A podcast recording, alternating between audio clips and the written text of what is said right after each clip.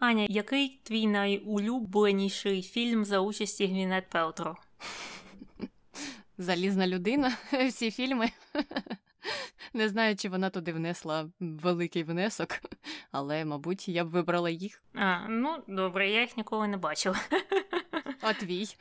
Е, обережно двері зачиняються. Старий фільм.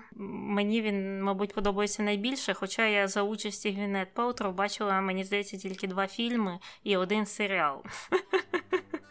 Значить, про те, яка вона актриса, ми будемо говорити менше, ніж про те, яка вона бізнес-вумен. Напевно, напевно, але побачимо.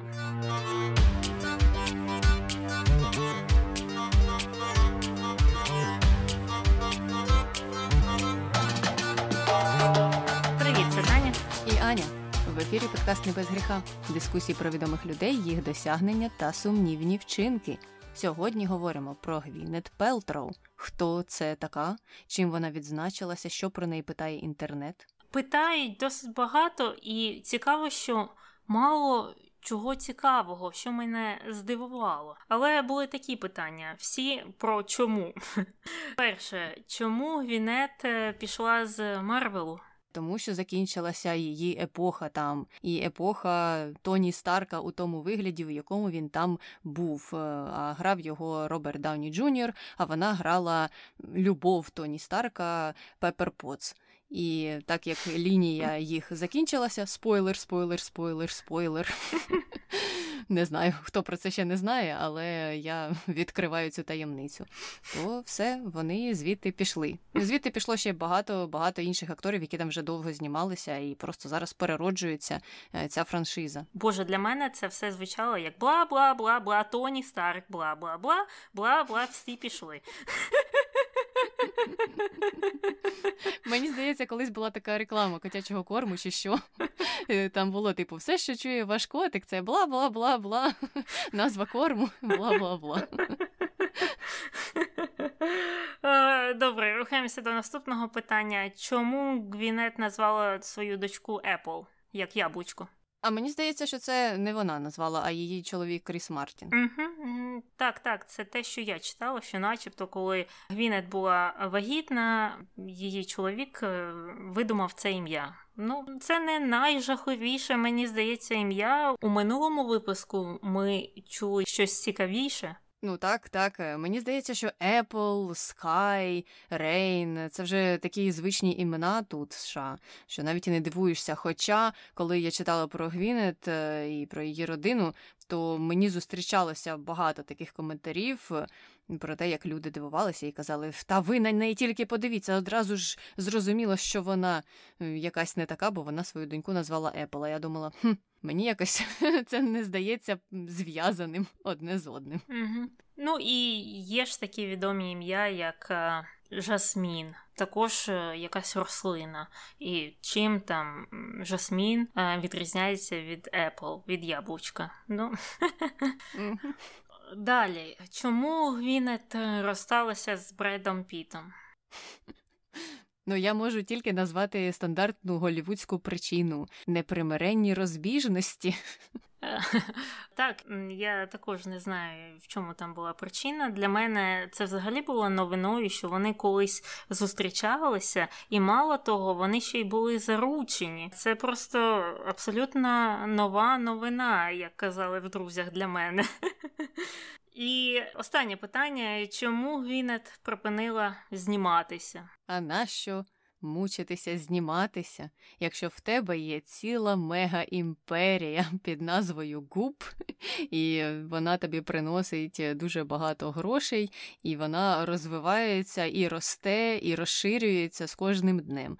Тому мені здається, це є причиною. Так, я не знаю. Вона, начебто, казала, що вона трохи знизила темп, е, коли у неї народилися діти, але вона все одно зовсім не припинила зніматися. От виходить цей серіал е, Політик на Нетфліксі, і я його навіть дивилася, і вона там знімається. Просто, мабуть, не в таких е, кількостях, як раніше. Але переходимо до самої постаті Гвінет, ким вона є. Звісно, вона є акторкою, а ще й підприємницею. Прославилася ролями у таких фільмах, е, як Сім, Емма, Великі сподівання та ідеальне вбивство. Жодного з них я не бачила, але кажуть, що саме ними вона і прославилася. Також вона отримала Оскар за роль в закоханому Шекспірі. Ти бачила закоханого Шекспіра? Давно, ще в позаминулому житті. Ну і виправдано їй е, дали Оскар за цю роль. Та мені здається, що виправдано. Ну, Оскар отримують, е, буває такі фільми, що дивуєшся. Цей фільм, мені здається, вписується в програму Оскару. Нічого такого в ньому не бачу. Ну, поганого дуже. Так, нормальний фільм. Угу. Ну добре, може я колись подивлюсь. І у 2008 році вона заснувала компанію ГУП, яка займається продажами різноманітних товарів та просуванням New Age філософії. Улюблена філософія багатьох людей. Ага. А ти можеш пояснити, в чому заключається ця New Age філософія? Якщо коротко і не писати дисертацію на цю тему, то послідовники цієї філософії дуже вірять у спіритуальність або спіритизм і усяких містиків, і вірять у те, що енергія існує поза тілом людини, а також, наприклад, там рослини чи якісь неживі предмети, не такі як люди живі, володіють цією енергією і можуть обмінюватися з людьми. І, коротше кажучи, навколо усієї цієї спіритичності існує е, дана філософія. Ну і туди вже потім вплітаються усілякі відгалудження, типу дієт певних, е, типу стилю життя який називається екостилем, тим самим. Ну тобто, це може собою не являти New Age, але воно в New Age присутнє. А от сам New Age – це такий спіритуалізм, я б сказала. Ну і яскравим прикладом такої New Age філософії є книга Секрет. Е, може, хтось пам'ятає, дуже популярна на початку 2000-х, е, в якій описувалося, що якщо ти там хочеш розбагатіти, то тобі просто треба думати про те, який вже ти багатий. Щось таке. І начебто ти таким чином програмуєш всесвіт на те, щоб він тобі в цьому допоміг, і як приклад, я точно пам'ятаю, вони там розповідали про Джима Керрі, який колись там, коли ще був молодим актором, виписав собі чек там на мільйон доларів, а потім згодом він дійсно став заробляти мільйони і мільйони доларів за свої ролі в фільмах. І це, начебто, от доказ того, що це працює. А чому вони не згадали про Василя Петренка чи Петра? Петра Іваненка, які теж повиписували собі чеки на мільйон і до сих пір сидять і чекають, коли той мільйон на них звалиться. Ну, ти ж не знаєш, е, правильно вони візуалізували ці гроші чи ні? Може, вони то виписали собі чек, але кожен день не думали про те, як вони будуть його витрачати. Ну, так би вони це пояснили, як мені здається. І звідти ж ідуть ці дошки мрій, або як вони там називаються, коли там ти вирізаєш з журналу квартиру, яка тобі подобається, чи автівку, чи якусь сумочку, чи подорожі в якісь екзотичні країни. І начебто, якщо ти повісиш все це на дошку і будеш е, дивитися на неї кожен день, то колись ти точно поїдеш і в Таїланд, і в Дубаї, і там будеш кататися на Ламборгіні, і може, мабуть, там і прикупиш собі якусь квартирку. Ну, гарна філософія, якщо все так працює. Я тоді пішла. Ми закінчуємо цей випуск. Е, піду собі робити дошку, бо наша я оце сижу зараз і записую, втрачаю час.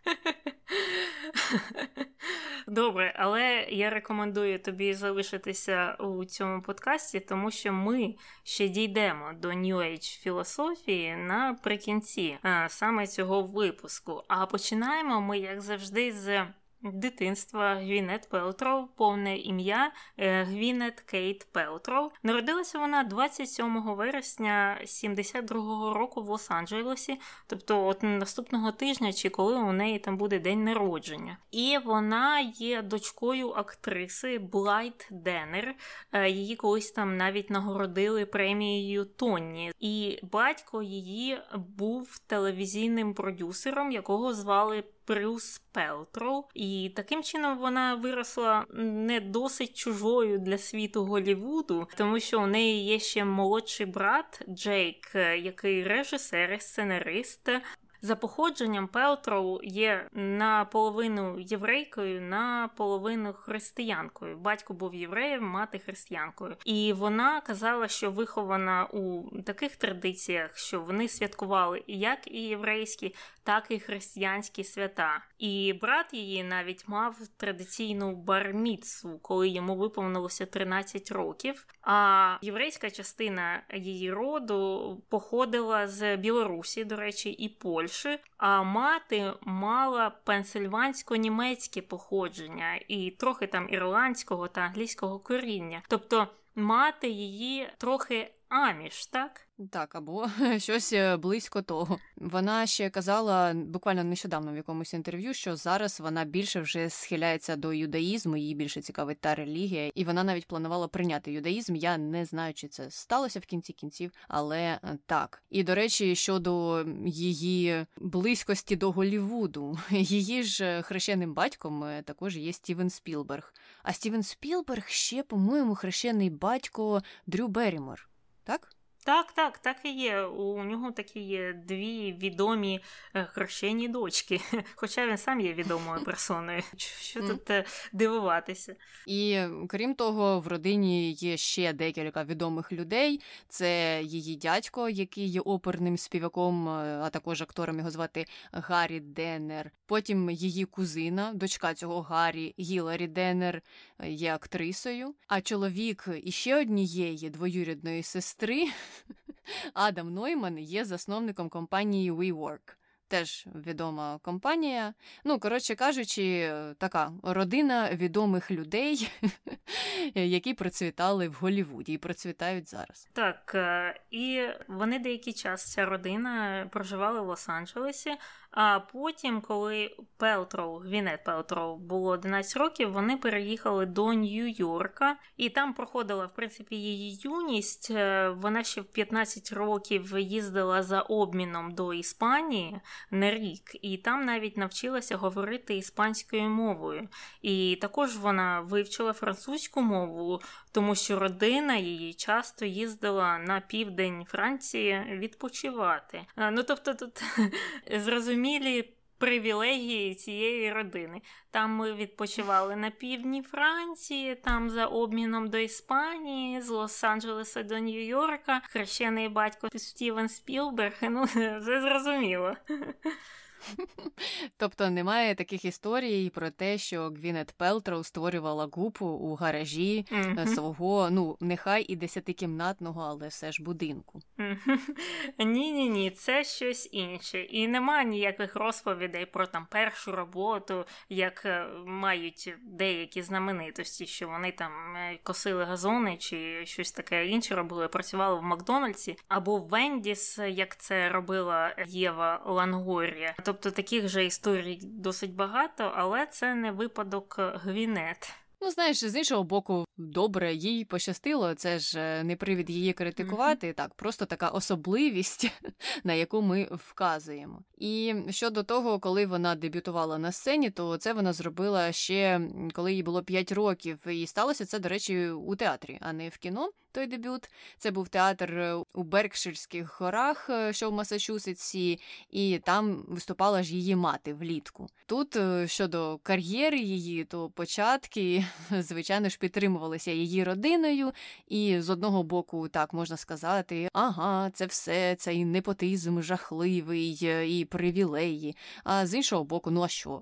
Не користуватися їй було цим. Теж можна критикувати, можна закочувати очі, але мабуть, багато б хто так само зробив, якби у них була така можливість. Ну і щодо кінокар'єри, то почалася вона у Гвінет е, у 91-му році. Це були фільми Гачок та Крик. І це був не той крик, у якому, до речі, по-моєму, там якраз в епізодичній ролі знімалася Дрю Берімор ага. з самого початку. І її дуже швидко вбили. Так от, е, Гвінет Пелтро там не знімалася, це був інший крик. Він в оригіналі називався Шаут. І ну і ще вона знімалася разом зі своєю матір'ю у міні-серіалі, який називався Жорстокий сумнів, що ну теж зрозуміло було завдяки родинним зв'язкам. Згодом вона все ж вирішила звернути увагу на вищу освіту і вступила навіть до факультету історії мистецтва в Каліфорнійському університеті, що в Санта-Барбарі, але покинула навчання, не довчилася, тому що вирішила, що акторство їй подобається більше. Ну і звичайно ж, її кар'єра досить швидко пішла вгору, і 90-ті для неї вважаються дуже успішними, тому що перші її фільми принесли їй е, таку загальну загальну взнаваність, і успіх, і багато премій. І вона знімалася з відомими акторами, і в тому числі це був і Алек Болдвін тоді ще дуже відомий актор, і Ніколь Кідман. І це були оті фільми, якраз Сім і Емма. Пізніше вона знялася у фільмах Великі сподівання, обережно двері зачиняються. Таня, ти його дивилася, і ідеальне вбивство. Е, не знаю, чи ти його дивилася, але про що там оці двері? Е, ну там фільм е, він трохи трохи схожий на фільм Ефект е, метелика. Там ідея така, як один якийсь момент в житті може його змінити, і там показують паралельно дві історії. В одній вона встигає на поїзд метро, і її кар'єра і приватне життя рухається, як воно рухалось. А в іншій паралельній такій часовій лінії вона на нього не встигає, і все її життя йде в іншу сторону, йде шкереберть. Вона повертається додому і дізнається, що її бойфренд, здається, не чоловік, її зраджує, і потім вона від нього іде, і міняється її робота, і вона знаходить якогось нового хлопця. А е, в тій лінії оригінальній все йде по плану, як воно і було. Я, чесно кажучи, не пам'ятаю, чим це кіно закінчується, але сама ідея мені подобається. От такі от фільми, які фантазують на тему того, як е, щось маленьке е, може змінити твоє життя. І ці фільми були досить популярними якраз у 90-х, у 2000-х, е, про якісь альтернативні сценарії життєві або якісь фантастичні речі, вписані нібито в реальність. Мені здається, і з Мег Райан були такі фільми, і з Сандрою Булок були такі фільми. І так, всім вони дійсно подобалися. Ну, такий тренд був на той час. І до речі, щодо підйому її кар'єри, то багато хто приписував Бреду Піту відповідальність за це, тому що саме з ним вона почала на той час зустрічатися, а він був відомішим, і таблоїди почали нібито про неї писати, і вона відповідно стала відомішою. І тому режисери і продюсери брали її охоче у фільми. З іншого боку, я читала, звичайно, що це була її родина, яка на це впливала, бо вона знімалася у фільмах свого батька, і вона знімалася знімалася і у фільмах Стівена Спілберга, тому там працювали нібито ці зв'язки з самого початку. Але може і те, і те спрацювало така золота комбінація. І от е, вже у 98-му році виходить фільм Закоханий Шекспір, за роль в якому Гвінет отримує премію Оскар, і там під час промови вона ж дуже сильно плакала. Цю промову всі обговорюють, е, яка вона була, не знаю, смішна комусь, комусь мила здавалася, комусь е, довго вона здавалася. Е, коротше кажучи, запам'яталася вона багатьом е, людям тоді. Так, а про що цей фільм Закоханий Шекспір? Це щось за мотивами якихось творів Шекспіра? Та ні, це типу про те, що у Шекспіра була якась таємнича любов. Тобто, це не про твір якийсь шекспірівський, це про нього і його mm. стосунки. Зрозуміло, зрозуміло. Ну, добре. Окей, тоді їдемо далі. У 99-му році продовжується така її біла, широка полоса у кінокар'єрі, бо вона знялася у фільмі Талановитий містер Ріплі, і хоча там її роль не була суперважливою, але той фільм здобув величезну славу. Ну і звичайно, якщо ти там десь промайнула, то ти разом з ним теж здобуваєш ту славу автоматично. Ну і це другий фільм з Гвінет Палтроу, який я бачила. Він мені подобається, і мені здається, він номінувався на декілька премій Оскара. Здається, нічого не виграв, але тим не менш. І цікавий факт зі зйомок того фільму Джуду Лоу. Тоді зламали ребро, коли його там вбивали в човні. От е, його Метт Деймон так кинув, що зламав йому ребро. Така от цікава історія, яка не стосується зовсім Гвінет Пелтроу. Таню, чому ти не попередила людей про спойлери? От вони не дивилися містера Ріплі, і тепер все будуть знати, що там Метт Деймон вбив Джуда Лоу.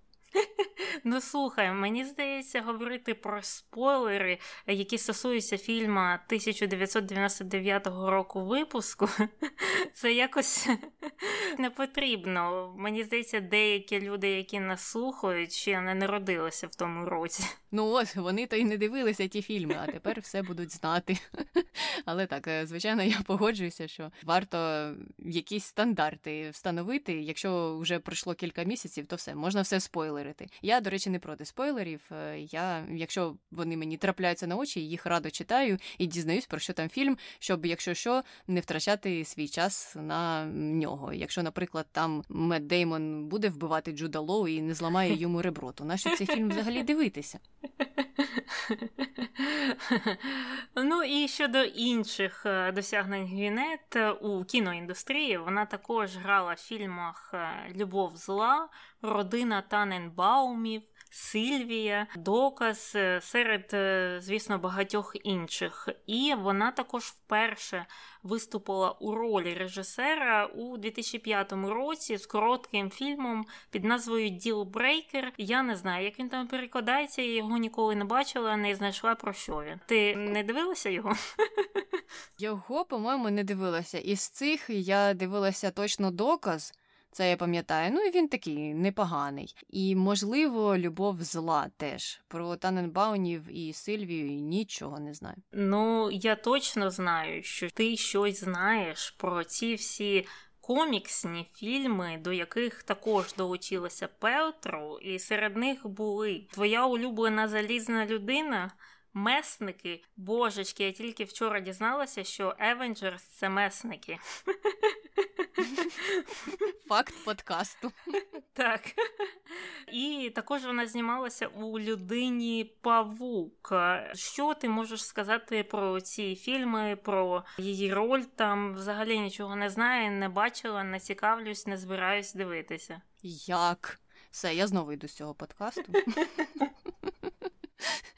Ну що, я всі їх дивилася, вона там не є якоюсь ключовою особою, хоча її стосунки із Тоні Старком намагалися зробити такими милими, і вони там постійно обмінюються якимись підколами, і це нібито особливість саме цих стосунків, і нібито глядачам це все дуже подобалося. Мені було все одно. Я дивилася залізну людину, месників і людину павука заради екшена. І я не втомлююся від цих фільмів, і мені все одно, що там однакові сценарії. Мені вони подобаються, і Марвел мені подобається більше, ніж DC, А з DC мені подобається тільки останній фільм Suicide Squad, і саме останній. І ось що я можу сказати про це все. Кінець. Ну, е, дуже добре, що хоч хтось з нас розуміється на цій темі. І зараз е, останній е, з її проєктів це серіал Політик. Я його, до речі, дивилася, принаймні якісь перші сезони, перші серії. Вона там грає маму головного героя. Серіал є досить цікавим і незвичайним. Вони там, начебто, показують, що політика це як школа. Тобто там головний герой балотується на е, посаду президента школи, звичайної, так, вищої школи, і до якого серйозного рівня це доходить, і які там, значить, дитячі підстави е, всі роблять, і вони, начебто, проводять паралель з реальною політикою. Досить цікаво. Про роль Гвінет ну, важко щось сказати. Вона там е, другорядна. Я взагалі не можу сказати, що я є прихильником творчості Гвінет Пелтро. Вона начебто непогано грає, вона непогана акторка, а з іншої сторони, начебто нічого особливого. Не Меріл Стріп. Не Меріл. І навіть, ну, я не знаю. Е, наприклад, е, Дженніфер Еністон. З нею я бачила набагато більше фільмів, і вона також непогана акторка, але від неї, наче так віє теплом. Ну, Відомо, що Дженніфер Еністон є однією з найулюбленіших акторок в США, і загалом в середньому люди її люблять, як і Тома Хенкса всі люблять. І ну, якщо їх порівняти, то звісно я віддаю перевагу Дженніфер Еністон. Хоча я не можу сказати, що вона там краще грає, ніж Вінет. Просто вона якась тепліша. Я теж не можу сказати, що вона якось мені видалася, ну не знаю, особливою чимось. Так вона грала в багатьох відомих фільмах, і так в неї є певний типаж. І мені здається, що ну, це така типова актриса. Певної епохи, і вони час від часу з'являються. В тебе, наче так, немає про них поганих відгуків, але і дійсно вони не Меріл Стріп. Е, тому такі враження у мене від е, Гвінет Пелтроу. А на цьому з кінокар'єрою її ми закінчимо. Переходимо до активізму. І, звичайно ж, вона є соціально активною, як е, і багато голівудських зірок. Вона є послом організації, яка називається Save the Children, і ця організація підвищує обізнаність про всесвітній день боротьби з пневмонією. Ось так вузько спеціалізовано. Також Гвінет Пелтро входить до правління ще однієї благодійної організації. Вона називається Організація Робіна Гуда. Ця компанія працює над зменшенням бідності в Нью-Йорку. І Гвінет Пелтроу, крім того, активна політично. Вона збирала кошти для Барака Обами. А у 2019 році вона підтримувала іншого кандидата вже Піта Будідіджа. А так, е, щоб всім було легше запам'ятати, це ж той мер Піт. Мер Піт, який є міністром транспорту. І е, вона його вже підтримувала в останніх виборах. Е, до речі, наскільки я читала, багато якраз е, людей в Голлівуді його підтримували, бо він такий молодий, перспективний кандидат. І спочатку навіть мені здавалося, що він матиме більше шансів у праймеріс, аніж він насправді потім отримав. Ну і нічого про нього поганого теж сказати не можу. Мені він імпонує. У 2020 році Пелтро разом із іншими знаменитостями долучилася до обговорення пандемії. Звичайно ж, проводила розмову з доктором Ентоні Фаучі. Ще одна відома особистість.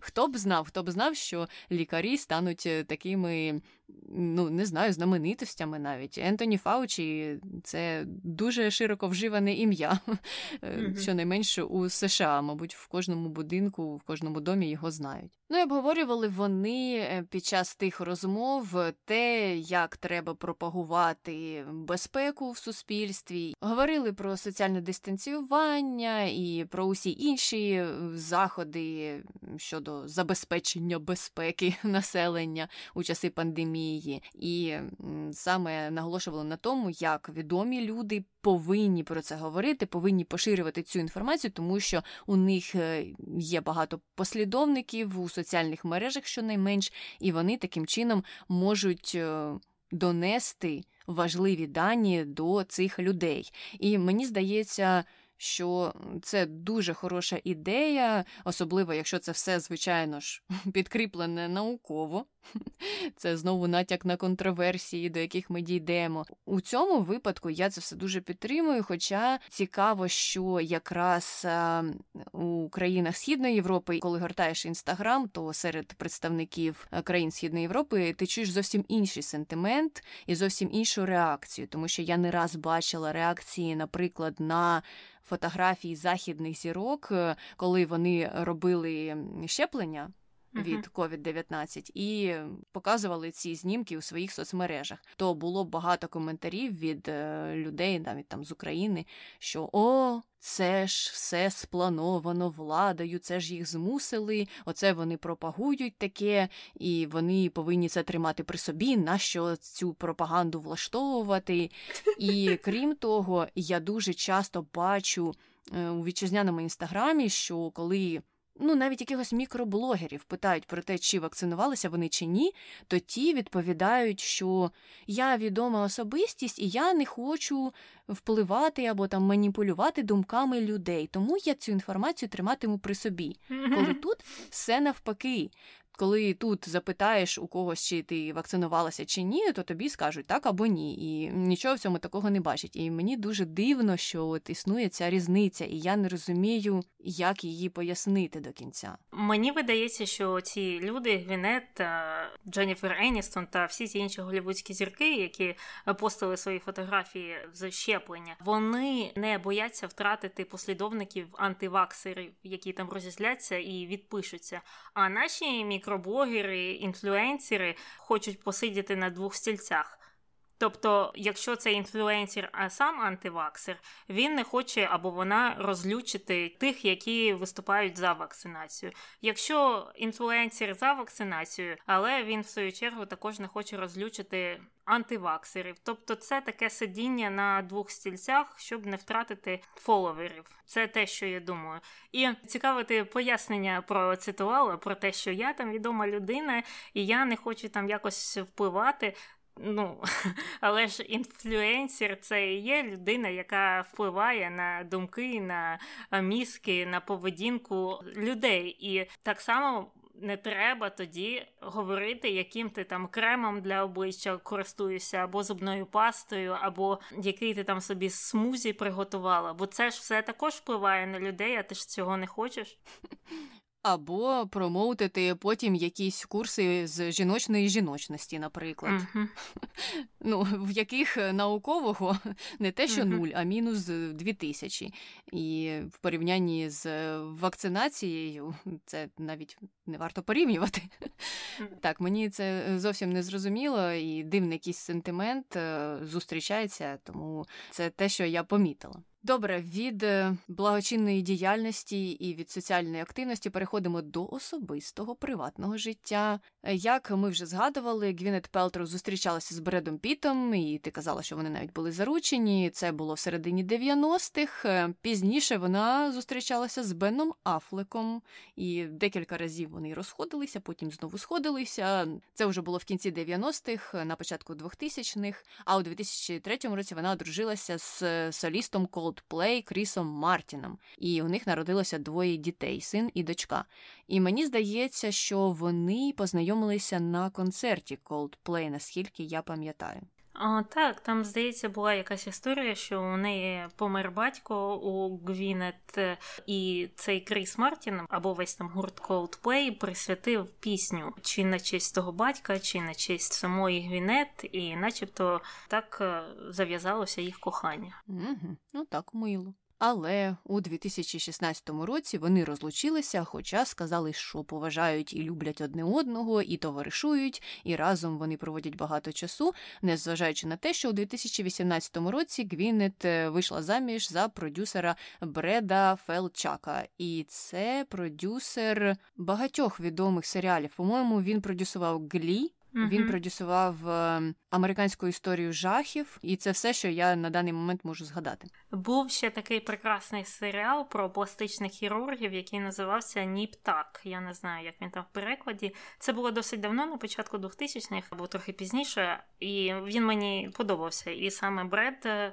Фальчак, я його називаю Фальчуком, бо він явно має українське коріння, українсько-єврейське, якщо буде точним. То він також продюсував той серіал, який мені подобався. Зрозуміло. А у 2017 році у світлі новин е, MeToo Пелтроу теж е, дала інтерв'ю і розказала, що ще під час зйомок фільму Емма у середині 90-х продюсер Харві Вайнстін е, робив якісь небажані сексуальні посягання в її сторону. І вона тоді зустрічалася з Бредом Пітом, вона йому про це розповіла, а той пішов розбиратися з Харві. і пригрозив йому. Ну так е, цікаво, не страшно йому було, але звичайно правильно зробив. Я хвалю його за таку поведінку. Просто багато ж людей тоді казали, що ми боялися того Гарві і того, що він з нами зробить. І ті жінки, які від нього страждали, про це говорили, mm-hmm. що е, вони просто це терпіли, тому що вони страшно його боялися, бо це була дуже велика людина в Голлівуді, і він загубив mm-hmm. багато кар'єр е, через те, що хтось десь якось з ним не погодився. І е, Вайнстін, звичайно ж, попередив Пелтроу, щоб вона нічого нікому про це не казала. Але коли почали з'являтися перші історії е, про те, як він поводився з актрисами, вона теж долучилася до цього руху і стала одним з основних джерел для статті е, розслідувачів із The New York Times Джоді Кантор і Меган Тухі. і вони якраз і писали про усі гріхи пов'язані з Вайнстайном. Ну і тут е, цікавою такою особливістю є. Е, те, що вона, е, Гвінет, пожалілася на це ще там колись у середині 90-х, і Бред Піт був свідком цього, так тобто ще тоді люди жалілися на нього. Це я кажу тим людям, які кажуть, чого це вони зараз всі повилазили, а тоді мовчали. Вони не мовчали.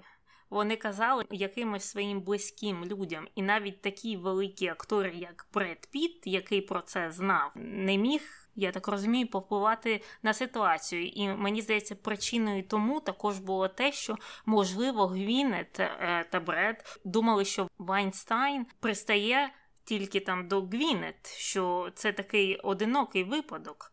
Але потім виявилося, що Вайнстайн це робив майже з кожною жінкою, яку він зустрічав у Голлівуді. Так, і ну як ти правильно сказала, що навіть те, що вони були відомими вже на той час не змогло ніяк повпливати на ту історію. І це дуже печально. Це, звичайно, неправильно. І, можливо, там можна казати, що ой, треба було ще більше говорити. Але з іншого боку, ну вони і так щось намагалися зробити, якось повпливати на цю історію, і це нічого не дало, тому що дійсно цей продюсер в Голлівуді був ну китом. Просто китом, якого неможливо було зрушити, і тільки уже у кінці другої декади 2000-х е, це вдалося. І нарешті ми переходимо до таких бізнес-починань е, Гвінет. Ще у 2005 році вона стала обличчям Estée Lauder, і вони там запустили лінію імені Гвінет Пелтроу, яка називалася Задоволення Гвінет Пелтроу. І частину з продажів цієї колекції віддавали на благодійність, а саме на благодійність у сфері раку грудей. Наступного року, 2006-го, вона стала обличчям Кореї корейського модного бренду Beanpole International. Я про такий ніколи не чула, але ще у далекому 2006 році корейська мода вже була, я так розумію, на високому рівні. І у 2014 році вона також стала співпрацювати з Blow Blow Bar і там е, приєдналася до творчої гілки цього бренду. А Blow Blow Bar – це мережа перукарень, е, які щось там роблять з волоссям, і вона з ними співпрацювала деякий час. А у 2008 році Пелтроу запустила свій власний бренд стилю життя під назвою Гуп. І почалося це з щотижневих інформаційних бюлетеней, тобто вона просто розсилала імейли людям, які на неї підписалися, з е, там списком речей, які сподобалися самі Гвінет на тому тижні. І це могло бути і одежа, і якісь страви і перукарні, і будь-що, будь-що, що е, полюбилося Гвінет е, у той час. І незабаром після цього вона зрозуміла, що у неї є багато послідовників, і вона вирішила відкрити сайт, і там почали публікуватися різні статті на тему оцього от здорового життя, все з присмаком тієї New Age філософії, і також на тому ж сайті вони стали продавати безліч речей. Знову ж включаючи одежу, товару для дому, косметику. Е, паралельно вони стали випускати ще й журнал свій, і подкаст, і все що завгодно. Тобто Губ це такий комплексний комплексний бренд, який займається будь-чим в тому числі і в сфері інформації, звісно. І нещодавно, у 2020 році, вийшов міні-документальний серіал на Нетфліксі, якраз про губ та різновидні практики оздоровлення в лапках, які пропагує сам губ і власно Гвінет Пелтроу. Вона там е, приймала участь сама Гвінет в ролі себе, звісно ж. Ну так, бо це була документалка. І її ж надихнула на розширення цієї компанії її партнерка Еліз Лонен, по-моєму, її звати, і розказувала Гвінет Пелтроу про те, що так, вона, коли її побачила, то одразу ж сказала: Слухай, ти така багата і знаменита, і така гарна. Ти знаєш, як ти можеш впливати на людей? А мабуть, думала під час цього, як ми можемо вплинути на цих людей разом. І так, Гвінет е, казала, що ця Еліз постійно знаходить якісь нові ідеї, і вона якраз веде оцей подкаст. Вона займається інформаційною частиною цієї компанії, і мені здається. Вона ще в цьому плані страшніша, ніж Гвінет Пелтров. Ну, коли ми перейдемо до контроверсій, ви все зрозумієте. Так. Ну і щодо Гвінет Пелтров, журнал Стар у 2013 році робив опитування щодо найбільш ненависних знаменитостей у Голівуді. І в результаті цього опитування Гвінет посіла перше місце. І в подальших роках вона стабільно займає перші позиції. Просто десь е, з 2016 року її трохи став посувати Дональд Трамп. Але вони там разом десь е, крутяться у першій п'ятірці, а якщо не п'ятірці, то десятці так точно. Гарна компанія, і вона ж сама казала, що не розуміє, як це вона може опинитися у цьому рейтингу. Невже люди отак її ненавидять? І за що? Взагалі ж не зрозуміло за що. І е, заради справедливості варто сказати про ці всі рейтинги. Коли вона вперше опинилася у цьому рейтингу журналу Star, вона також опинилася в рейтингу іншого журналу, чи то був People, чи Us, але ті журнали, які створюють рейтинги найкрасивіших знаменитостей. Так от вона стала найгарнішою жінкою року. І угу. тут е, незрозуміло яких людей хто опитував, і чи вони десь повторювалися, чи ні, і чи, можливо, вони її ненавидять, тому що вона найгарніша жінка року. Коротше кажучи, не знаю, що там було за дослідження, але цікаво було б е, його почитати, якщо воно, звичайно, було. І, до речі, так, про ненависть, чого її так е, ненавидять. Е, переходимо плавно до контроверсій, і вона, мені здається, у нас одна, яка також трохи переплітається з конспірологіями. Тут все дуже намішано. І, звісно, вона стосується діяльності її компанії Гупа, яка, як ми вже вказували, славиться продажами сумнівних товарів та рекомендаціями сумнівних послуг. І тут е, ми випустили для прикладу декілька товарів, які продаються або колись продавалися на сайті Goop. Серед них е, є такі. Свічка з запахом вагіни Гвінет. 75 доларів, золотий вібратор на 24 карати.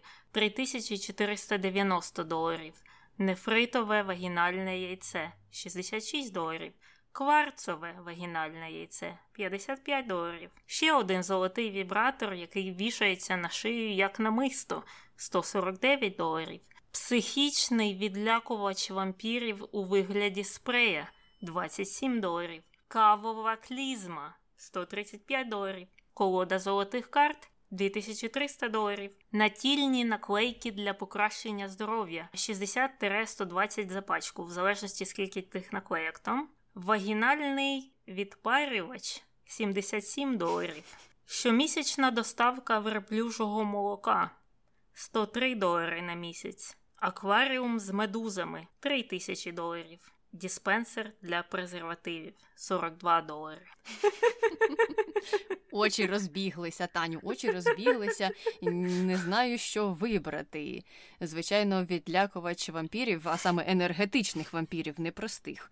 Е, це щось таке дуже цікаво. Е, ще у мене таке питання: а кавова клізма йде з кавою, хоча б чи ні? Ні, ні, ні. Кавова клізма йде без кави, і взагалі вона якось дико виглядає, вона скляна. Просто зазвичай клізми вони ж які з силікону зроблені або з якоїсь там резини, так? А то вона якась е, скляна, і вони там в описі писали щось типу, що в звичайну клізму якось смоктується кава і якісь інші продукти, а от в нашу нічого не всмоктується, і це якась краща клізма, і робіть собі клізми з кавою, і буде вам щастя. Якось так. А чи щастя буде? Про це ми поговоримо. Ну і звичайно, для тих, хто хоче заощадити гроші, то обирайте кварцеве яйце замість нефритового. Тут е, одразу ж зрозуміло, чому платити 66 доларів, якщо можна заплатити 55 і бути так само щасливим. До речі, один з цих вібраторів е, золотих е, називається вібратор Ольга. Не знаю чого. Ну, я впевнена, що зараз всі наші слухачки Ольги дуже зраділи, що в честь них назвали вібратор. Ну і чого його треба носити на шиї, як намисто, це вже інше питання, але я вже уявляю, як би це пояснила Гвінет та її партнерка. Але давай детальніше пройдемося по деяких цих товарів, тому що з однієї сторони це все звучить досить смішно. З іншої сторони, е, багато з цих товарів є досить небезпечними для людей. І от першим з таких товарів е, є оце саме яйце, тобто два яйця нефритове та кварцове, вони однаково небезпечні. Значить, що про них каже сторінка е, губ, як вона їх описують, що яйця йоні використовують силу енергетичної роботи, зцілення кристалів та фізичну зарядку, яка подібна до кегеля. Вставте яйце в піхву і відчуйте зв'язок з вашим тілом, стискаючи та відпускаючи яйце.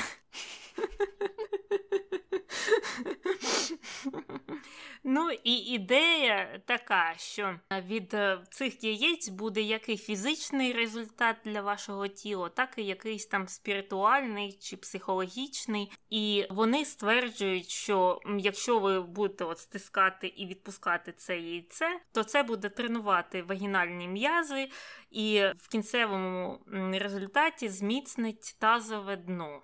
А от щодо духовної частини, вони писали таке: всередині вас яйця йоні працюють як маленькі цілителі енергії, допомагають жінкам перетворити накопичену травму, духовно оновити простір і серце їхньої утроби, збільшити їхню сексуальну енергію та допомогти з'єднатись із собою та жіночною енергією. Ну, тобто, сама присутність е, цих е, дивовижних яєць у вагіні повинна вилікувати накопичені травми, якось духовно очистити простір і, взагалі, зробити тебе справжньою жінкою, бо вона посилює жіночну енергію. Я от знаєш, що подумала? Губ і Гвінет Пелтроу і її партнерка Еліза вони просто не знають, який ринок вони втрачають у східній Європі. Я просто згадала про всіх цих е, тренерок е, гуринь жіночної жіночності та успішного успіху, і Мені здається, що це б дуже сильно зайшло на наших територіях. Тихо, Таня, не підказуй їм, куди розширюватися. Тим паче, що там вже є конкурентка, основна Гвінет Пелтрова. Мені здається, що вона дуже під неї косить. Це Ольга Горбачова. Це ж е, те ж саме, те ж саме. І я думаю, що вона, мабуть, просікла цю тему і вирішила е, її реалізувати в Україні. Що дуже сумно, тому що насправді ніякої там жіночої енергії і не знаю, сексуальної енергії, ще чогось ці яйця не приносять. Вони можуть принести тільки хворобу хвороби. Тому що, по-перше, що кажуть лікарі? Ми тут вас не залишимо з о, такою відкритою інформацією з однієї сторони, а донесемо вам дві сторони, щоб було зрозуміло, е, що робити і що не робити. І, звичайно, в більшості ці предмети, які продаються на сайті ГУП, ми ні в якому разі не радимо купувати і витрачати свої гроші на них. Так от, про лікарів, які щось знають, на відміну від Гвінети і її подруги. Вони кажуть, що використання нефритового або будь-якого іншого яйця ніяк не допоможе відновити гормони чи вилікувати якісь хвороби, пов'язані зі статевою системою жінок, не зробить вас кращими в сексуальному плані і не допоможе тим паче вилікувати депресії і психологічні або психічні травми. І навпаки, ці практики можуть призвести до певних е, фізичних труднощів. Вони можуть викликати запори або перенапруження кишковика, також е, до болі в області тазу. І матеріал, з якого вони зроблені, оті яйця, є пористим. Тобто він може в собі зберігати бактерії. Як би ви там його не мили, не кип'ятили, ще що не робили. Ну, все ж таки, хтось може не дотриматися тих санітарних норм і потім заробити ще й е, якусь болячку собі у місцях, в яких ти не хочеш заробити ніяких болячок.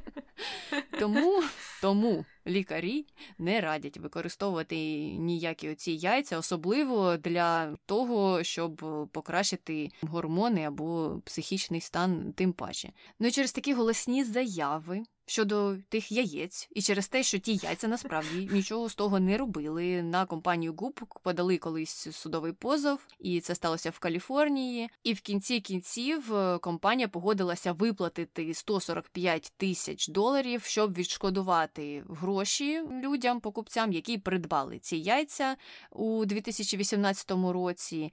І відповідно до угоди, яку вони тоді уклали, ГУП заборонили давати будь-які заяви щодо ефективності своєї продукції без наукових на те доказів. І також Пелтро пізніше оголосила, що вона найняла власного. Перевіряльника фактів, так званого для свого вебсайту. Але насправді що компанія зробила? Вони зробили все так, як роблять е, ті, хто продають бади, як роблять ті, хто продають іншу дуже схожу продукцію. Вони маленьким шрифтом всюди прописали, що ми ж ні за що не відповідаємо, ми нічого тут не стверджуємо, нічого не заперечуємо. Це просто наше бачення, бо це ж нібито як сайт і нібито як трохи персональний блог. Це просто наша думка. А ви вже вирішуєте самі, але буде це написано дуже малесеньким шрифтом, десь де ви не помітите. А у всіх своїх інформаційних матеріалах ми будемо просувати зовсім іншу однобоку ідею, ну, щоб у вас склалася відповідно інша думка. Ось так. Так, так, цікаво, що вони так швидко перегрупувалися і просто трохи змінили підписи продовжують продавати ці яйця. Я впевнена, багато людей їх е, купують, все ж продовжують купувати. І щодо інших товарів, наступним є ота знаменита вагінальна. Пароварка, я її так назвала, хоча насправді це вагінальний відпарювач. І е, це виглядає саме так, як і звучить. Е, тобто, це каструля з окропом та деякими травами. На каструлі лежить, начебто, як сидіння для унітазу, тільки дерев'яне. І жінка має сісти голою над цим е, окропом і так посидіти, щоб відпарити.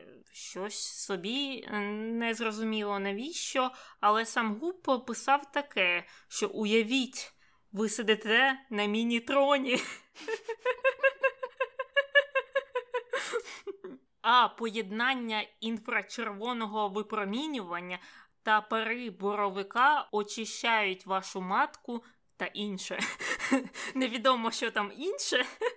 Вони забули, як називаються інші органи жіночої статевої системи, чи що? Е, я не знаю, що вони там думали, і бач, ще й додали туди інфрачервоне випромінювання. Е, незрозуміло навіщо, але тим не менш, лікарі ж знову проти. Вони вказують, що це все брехня, нічого воно там не допомагає, не очищає. Просто воно може трохи розслабити тебе, і тільки в тому випадку, якщо ти не отримаєш опіки від цього відпарювання. І прикладом такої ситуації є, наприклад, 62-річна канадійка, яка отримала опіки другого ступеня після того, як їй от традиційний китайський лікар наказав 20 хвилин сидіти над каструлею окропу з травами опіки другого ступеня на приватних е, частинах жінки це звучить досить е, жахливо. І губ він робив так: він мало того, що він продавав якісь оці відпарювалки, так е, він також рекомендував оці от салони краси, чи я не знаю, де відпарюють там вагіни, але є такі місця, і вони робили огляди на оці салони, як це класно піти там у, у якесь місце в Каліфорнії, в Лос-Анджелесі і відпарити собі вагіну. І ще на додачу до цієї історії. Бачиш, ти розказала про такий почальний випадок з опіками другого ступеню, але ж на противагу йому є історія самої Гвінет Пелтру, яка розповідала, що вона проходила цю практику, і як це класно, і як це круто. І у цьому випадку ми порівнюємо якусь жінку з, мабуть, невеликим числом е, послідовників і мегазірку, у якої мільйони і мільйони послідовників, підписників, е, то чия інформація дійде до скількох людей, і як вона буде презентована, і як на неї хто зреагує.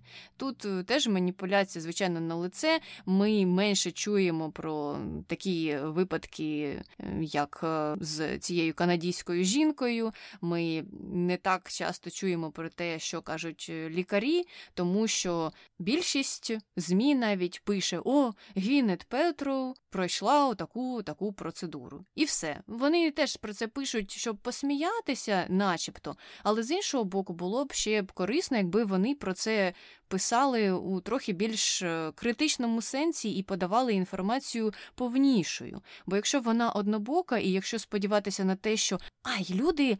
Якщо їм треба буде, вони зможуть самі mm-hmm. зробити дослідження цього питання і потім дійдуть до правильних висновків.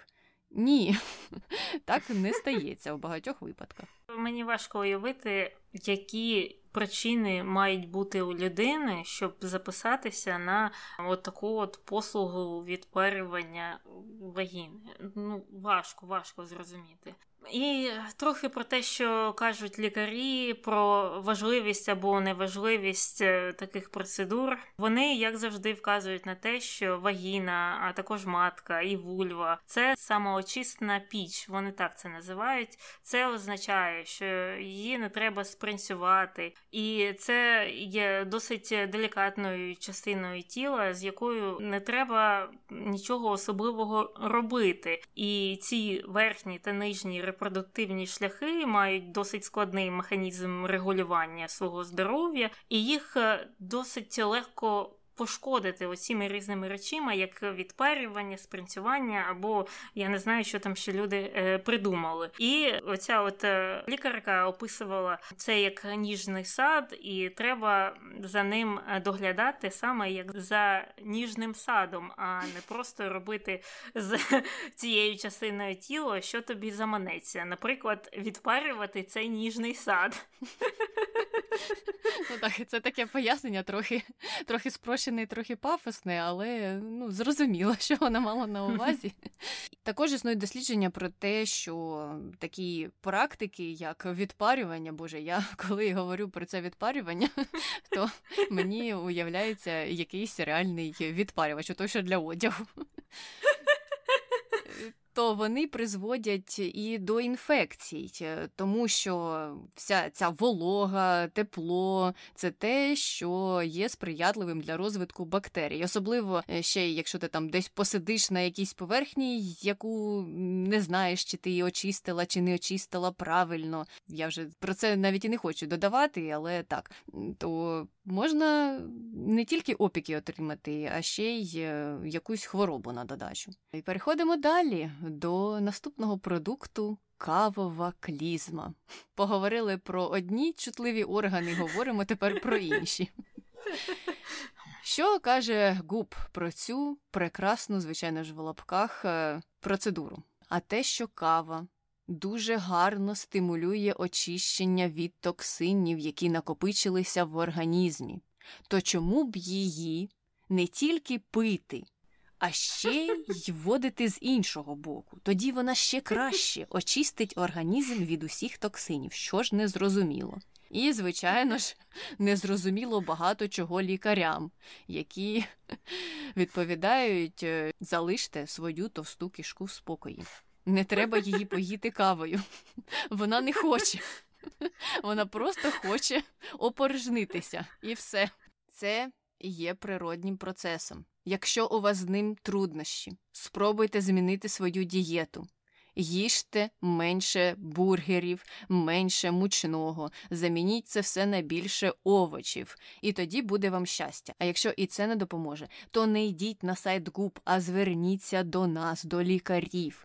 І ми все проаналізуємо і випишемо вам препарати, які дійсно щось зроблять і допоможуть вам у ваших проблемах. І на закінчення вони додають, що якраз для того, щоб допомогти цій кишці очиститися, то каву можна просто попити. І це теж посприяє даному процесу. Ось так. Ну і щодо небезпек або загроз цієї процедури, то звичайно вони є, тому що введення гарячої кави у вигляді клізми уже звучить страшно. І у медичних журналах е, про це публікувалося багато досліджень, у яких згадувалася, наприклад, перфорація прямої кишки, спричинена опіками, пов'язаними з клізмами, які робилися за допомогою гарячої кави. Як вам таке?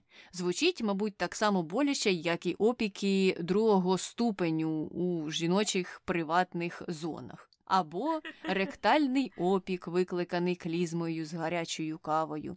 І таке траплялося, і таке було відзначене в дослідженнях лікарів, або проктоколіт, викликаний кавовими клізмами, або полімікробна кишкова інфекція від кавових клізм. І навіть були летальні випадки, пов'язані з кавовими клізмами. Тому знову ж таки вибір за вами, кому довіряти гупу чи лікарям і їх дослідженням. Ну і уяви собі, якщо написано так багато е, вже статей, наукових статей про небезпечність е, цих кавових клізм, то уяви, скільки людей дійсно. Собі їх робили. От пішли купувати на сайті губ ту дивну скляну клізму і вирішили так, не знаю, очистити себе, щось собі очистити, бо так е, їм сказала Гвінет.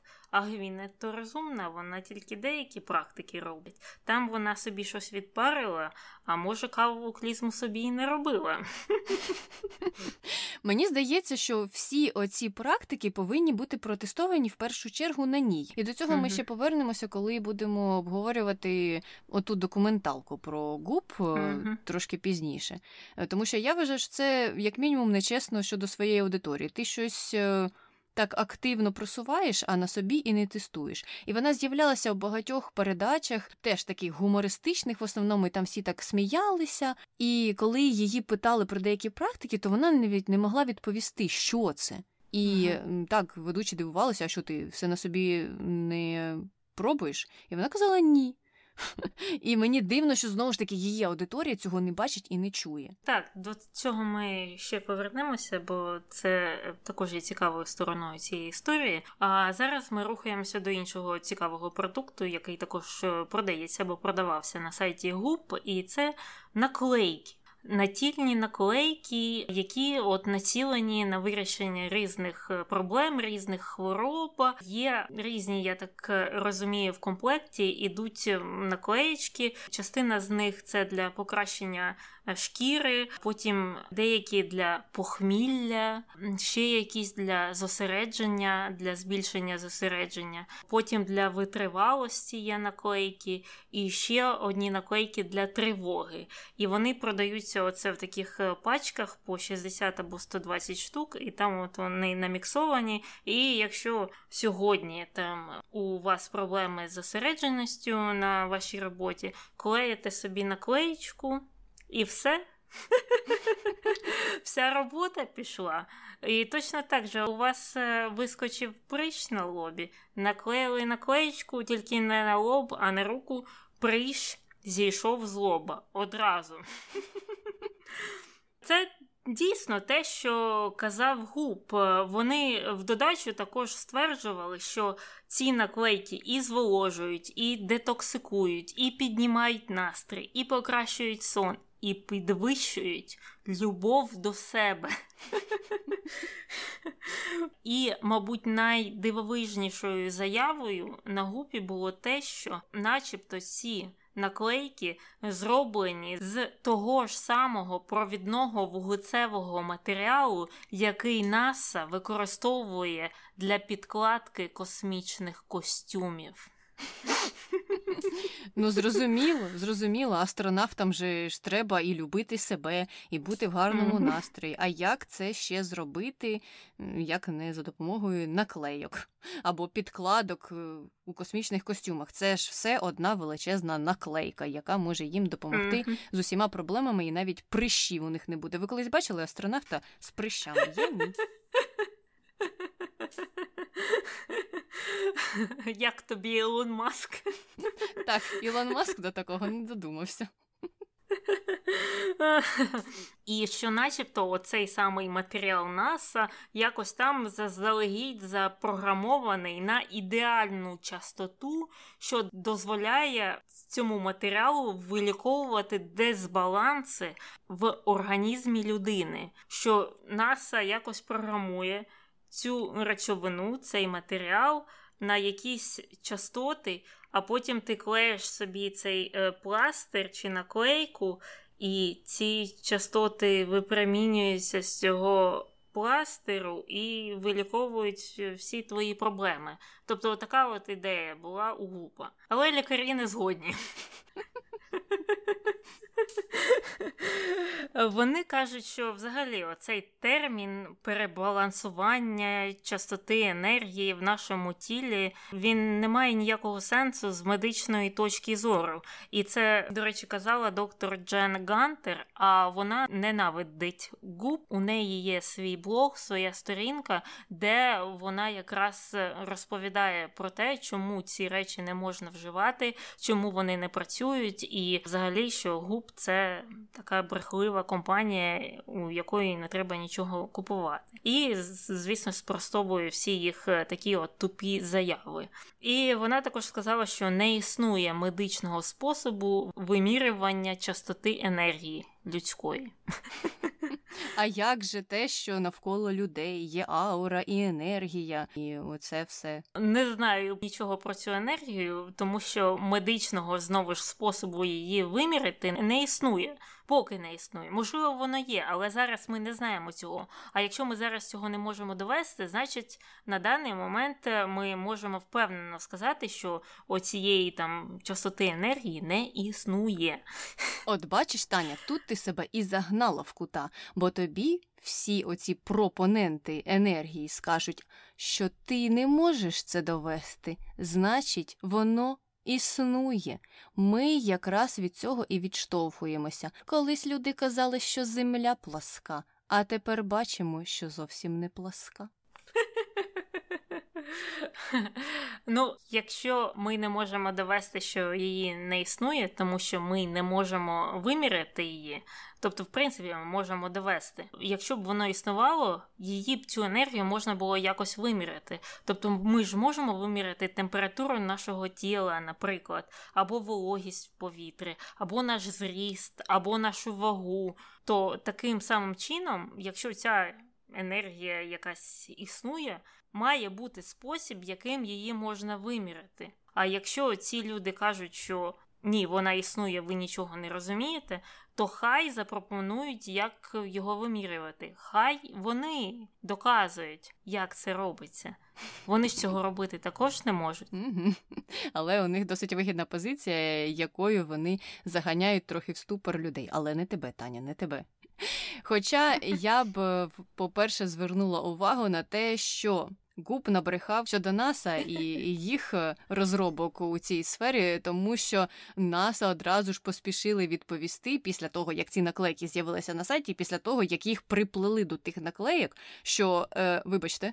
Ми ніяких вуглецевих матеріалів не розроблювали, ніяких прищів ми астронавтам не лікуємо за допомогою якихось там підкладок в костюмах. І не вірте тому, що заявляє ГУП, бо ми нічого про це не знаємо. ГУП тихенько видалив ту інформацію про НАСА, але питання в тому, що ця інформація вже деякий час там провисіла, і вона пішла в люди. Мгм. Те, що вони її тихенько Мгм. видалили, то вже інше питання. Дізналися про це всі, хто до цього прочитав цю інформацію. Дізналися про це ті люди, які побігли на Фейсбук і почали постити там якісь е, історії про те, що НАСА, виявляється, там е, щось е, таке винайшло.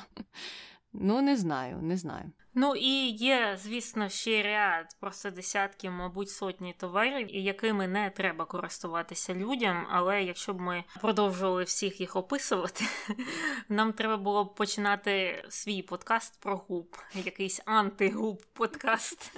До речі, це гарна ідея. Копірайт, копірайт, копірайт.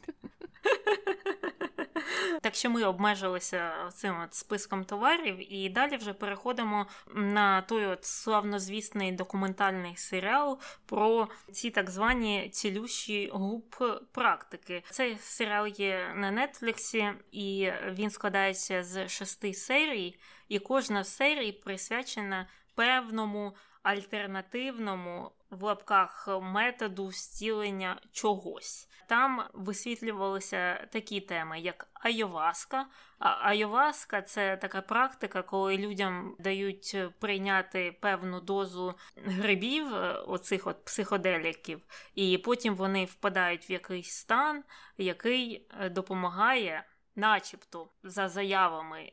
Тих людей, які практикують цю аяваску, вилікувати свої якісь там травми дитячі чи щось таке. Це, звісно, не доведено, але в гупі вони вказували, що саме так і є, і що от є якісь люди, які все життя жили з травмами, не могли їх вилікувати, страждали, пішли на Айоваску, там понюхали цих грибів чи з'їли їх, е, потім проблювалися і щось там собі уявили з дитинства, і їм стало.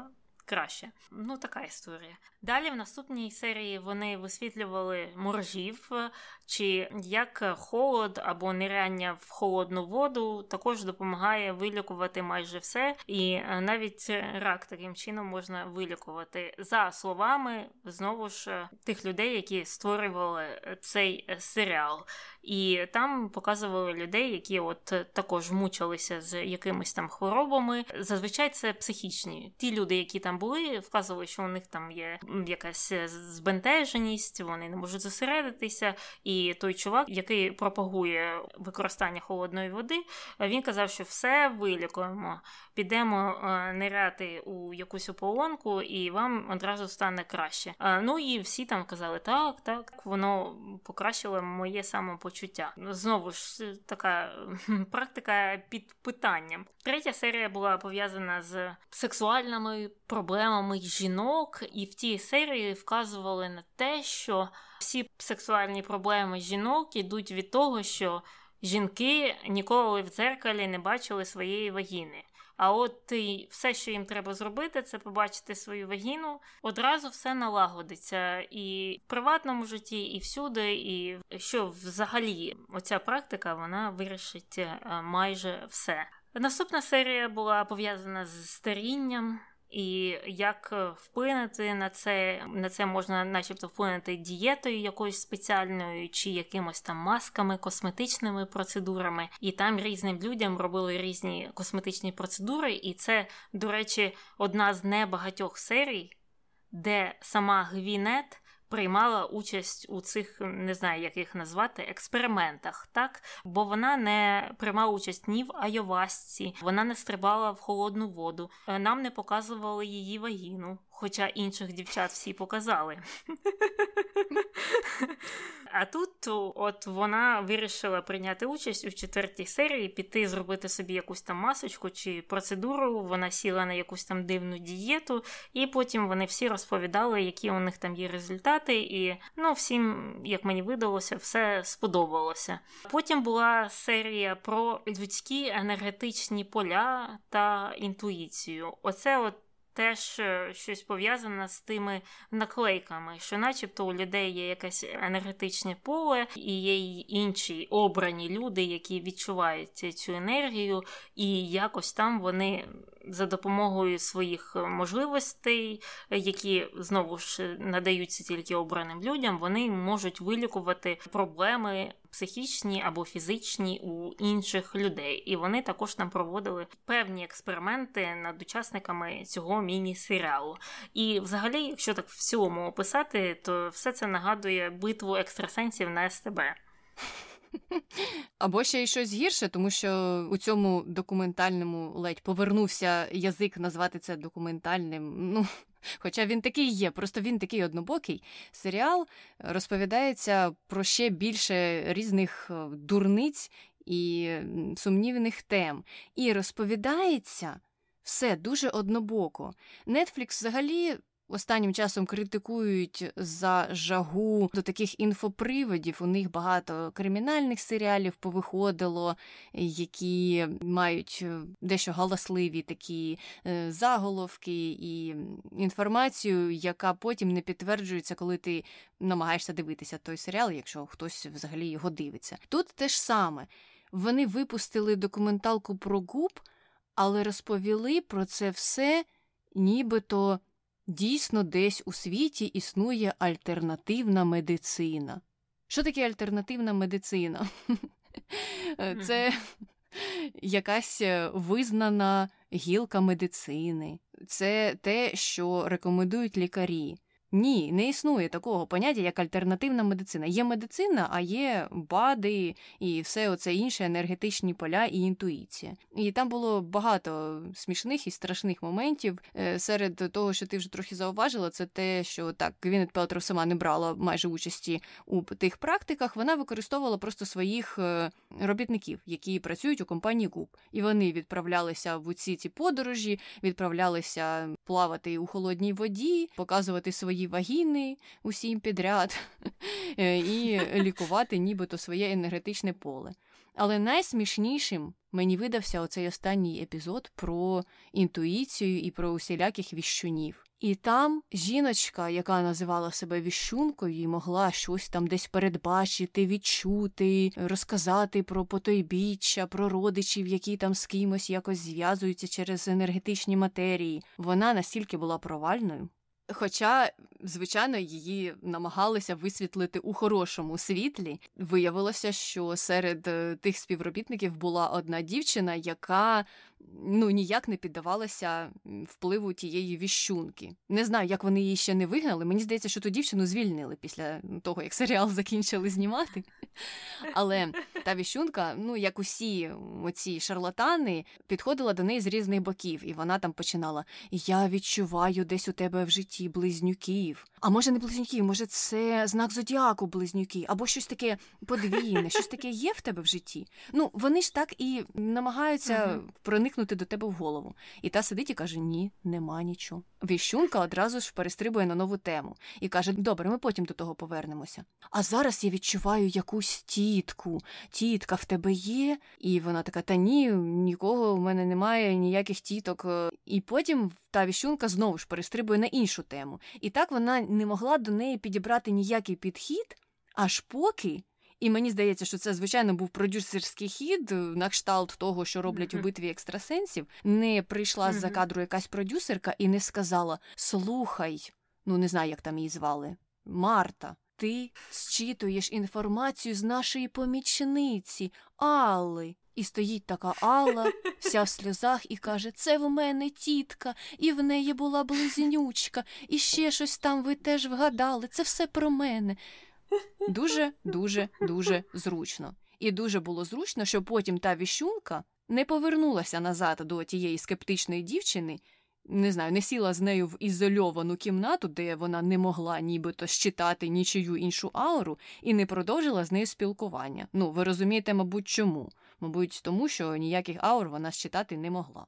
Так, ну тут я не знаю навіть, е, що можна похвалити у цьому серіалі. Мені нічого там е, не сподобалося. Він є нудним. Там, знаєш, показують проблеми першого світу.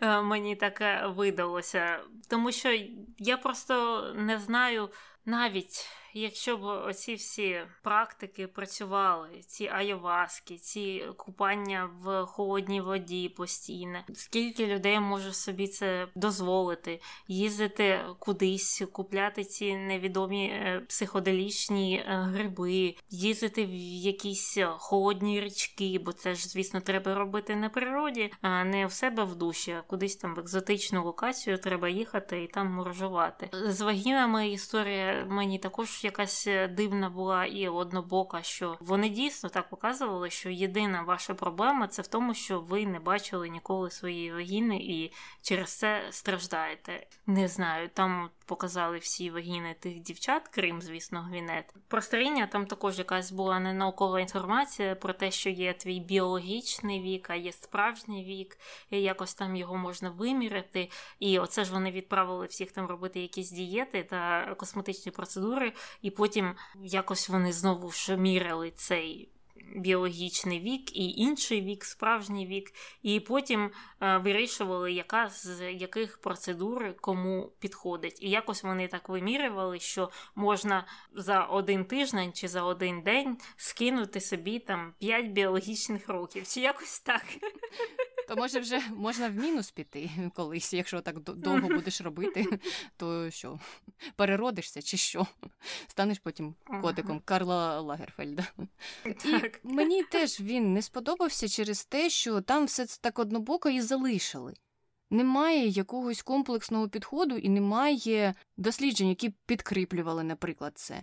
Багато є таких е, тверджень, що ой, нібито були дослідження, де вони були, що писали про це, хто що говорив. Е, цього, звичайно, дуже зручно уникають, про це не кажуть, тому що нічого немає. Немає таких досліджень, які б сказали, що якщо будеш пірнати у воду, то ніколи не буде в тебе ніяких серйозних хвороб, а тим паче, що ти від них вилікуєшся немає нічого, щоб було проведено на великій кількості людей і довело б, що це все ці практики працюють. Е, і жаль, що Netflix повівся на цей інфопривід, і вони залишили це на розсуд глядачів.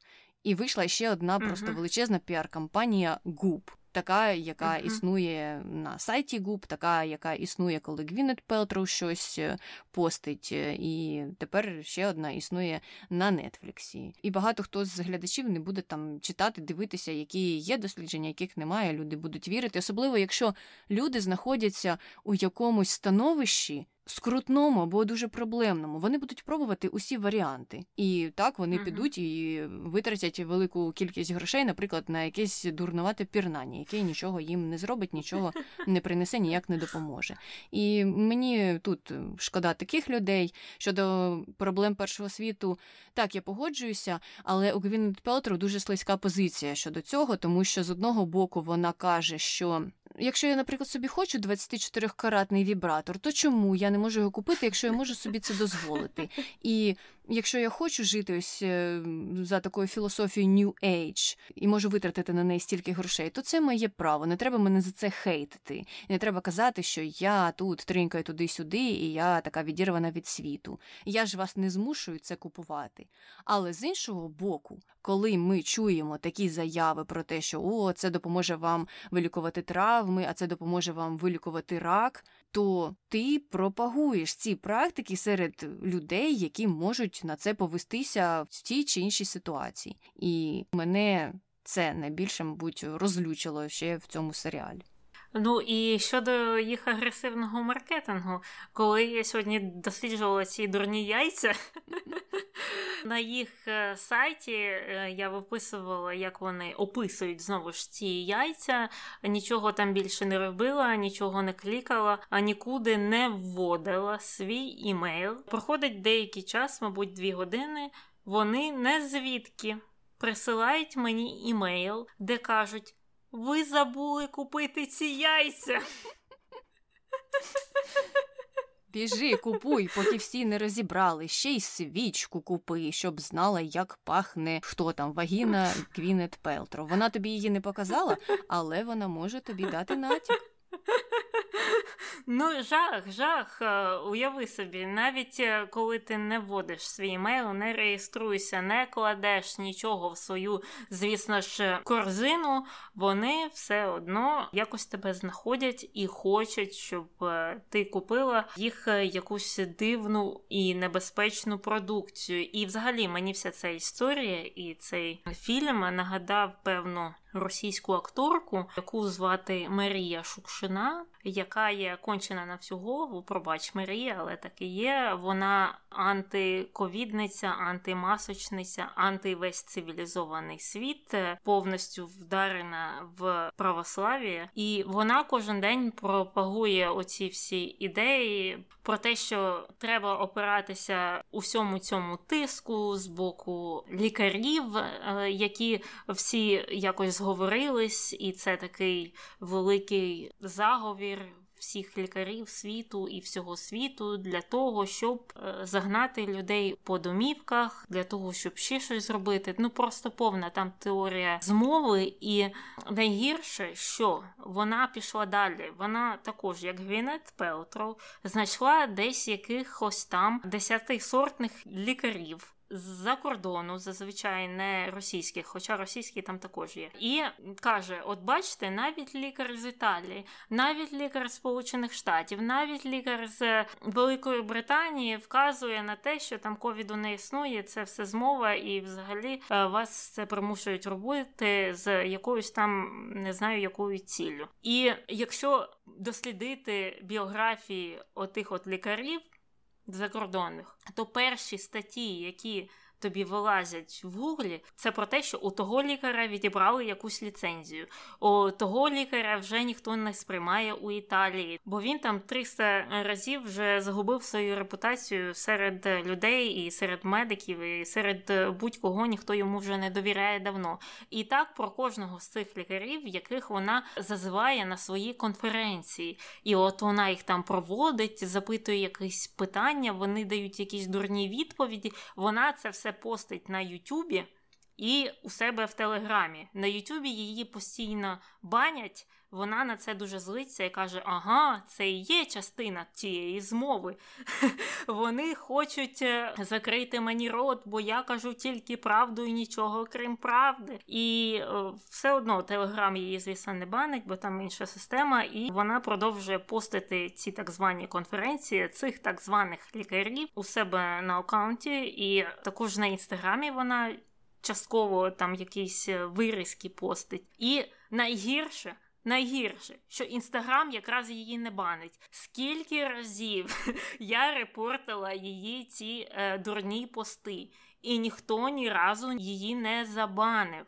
А у неї ну, дуже багато послідовників. Вона є, я так розумію, якоюсь там відомою акторкою, і або, як сказала моя мама, вона є донькою відомого актора. Отак, от і її дійсно слухають люди. І якщо почитати там коментарі під її цими дурними постами, то всі такі, Боже, дякую, Марія, тільки ти кажеш нам правду, от сюди засилля брехні, от тільки до вас іду, щоб е, послухати якусь там важливу інформацію про це. Просто жах. І це на іноземному сервісі, це не на ВКонтактіку, це не на Рутюбі, це не не знаю на якомусь там іншому російському сайті. Це на інстаграмі. І вони, начебто, кажуть, що так, так, так, ми боремося з цим, ми не дозволяємо такої антинаукової інформації про ковід і бла бла бла. Але, але все одно вони залишають її аккаунт в дії. І це до того, що нещодавно Google та Apple видали додатки з App Store в, Росії, і це пов'язано з виборами там. Тобто тут ви так, начебто, так, ми за свободу слова, ну що ж, ну сказала вона погано про ковід, ну, не видалимо. А тут ви такі, так, так, так, російській владі не сподобалося цей додаток якогось там розумного чи нерозумного голосування. Ми його видалимо. Ну що ж, ми ж не можемо втрачати весь цей величезний ринок. Зрозуміло. Ну і якщо ви ще не забули про кого цей подкаст, то він про Гвінет Пелтров і про Губ. І е, що я хочу додати у зв'язку з цією історією про Шукшину і її псевдолікарів, те, що Губ так само використовує інформацію псевдолікарів, вони нібито сказали, що так, ми після усіх цих судових позовів залучимо до своєї команди лікарів, але ці лікарі також є й сумнівними репутаціями і е, їм не довіряють. А багато інших так званих їх експертів є і антиваксерами, і так само заперечують ковід, і навіть хваляться тим, що ви мені можете довіряти, бо я ж не лікар. Ну, тобто світ перевернувся з ніг на голову, і тепер ми живемо в такій реальності, що звичайно дуже страшно. І знову ж таки повертаємося до скарг.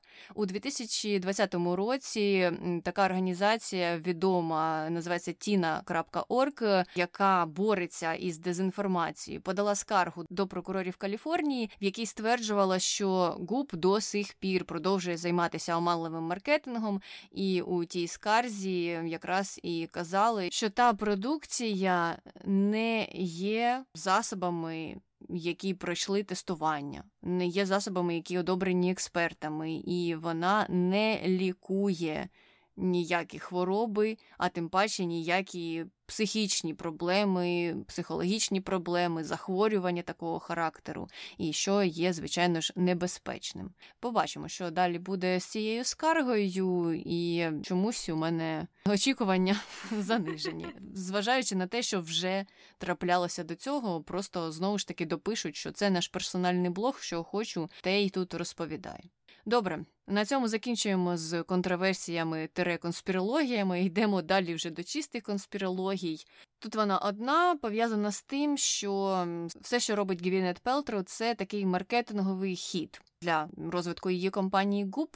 Наприклад, е, те, що вона колись оголосила про своє розлучення за допомогою бюлетеня ГУП, е, те, що вона розповідає про ці всі практики, які вона використовує. Далеко не всі, які на сайті рекламуються, але деякі з них. Те, що вона дуже любить слово вагіна і всюди його кричить, де вона тільки з'являється, і, звичайно, це теж стає інфоприводом. Ну тобто, таким чином вона здобуває популярність е, серед споживачів вона на слуху, її ім'я на слуху, і якщо навіть там тисяча почує і один щось купить, то це вже добре. А якщо мільйони почують, то звичайно ж е, частина із них, яка щось купить, буде більшою ніж хтось один.